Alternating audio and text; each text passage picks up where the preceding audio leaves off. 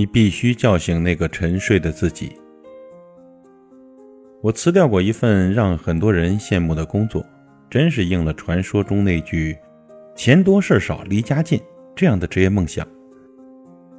待遇不错，打车上班只需要二十分钟，也不需要朝九晚五的打卡，完美错过早晚出行的高峰期。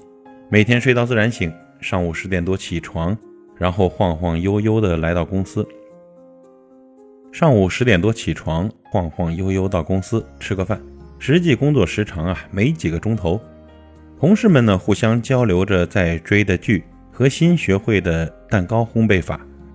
轻松的氛围里呢，容易让人对时间失去感知，然后不知不觉的就日头西落，倦鸟归巢了。偶尔呢，和朋友们聚会，大家都开玩笑说，我在北京居然过上了比老家还要安稳的生活，简直不要太幸福了。是的，过去。我也认为这样很幸福，劳作在这里呢不是刚需，懒惰显然比它更有市场。我刚去那家公司的时候，内心深处呢怀有一种说不上来的侥幸感，觉得自己占了大便宜了。无论从什么角度看，再换任何一家公司都未必能达到此刻的面面俱到。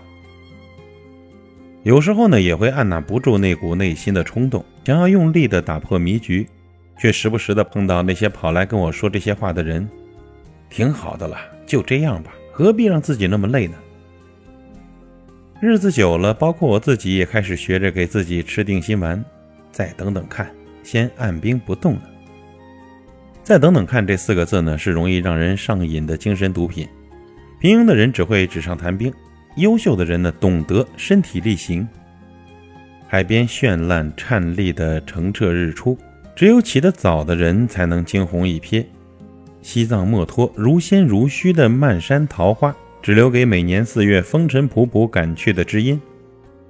那家心仪了已久的公司，也许刚录用一个各方面条件还不如你，但勇于争取的年轻人。隔壁班暗恋的男孩子，说不准正在悄悄地注视着你，只要你有所暗示，他就恨不得对你掏心掏肺了。不要让理想中的一切止步于等这个原地踏步的假动作。一个人的行走范围呢，就是他的全世界。很多机会，你此刻不起身去尽力的抓、猛力的追，一旦错过，你就不知道下次再遇见究竟是什么时候了。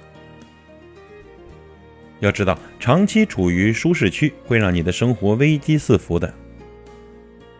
有一天下班回家，不到六点半的样子，我习惯性的第一时间打开电视。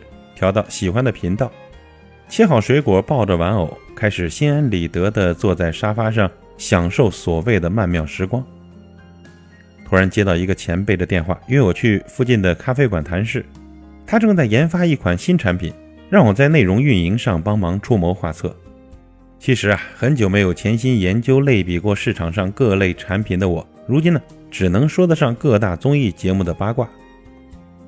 所以那天在咖啡馆里呢，我们关于产品的交流没能擦出多大火花。我的潜意识里已经习惯性拒绝动脑，无法集中注意力，拒绝一切创造性思维的挤压。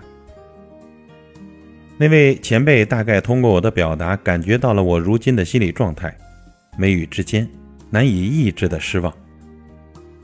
他以一种可惜似的温和语气说：“虽然说不上来哪里不对，但感觉确实不对。”几年前的你青涩而生猛，好奇心十足，奇奇怪怪的创意手到擒来，对事物的分析角度总是一语中的，令旁人深觉震撼。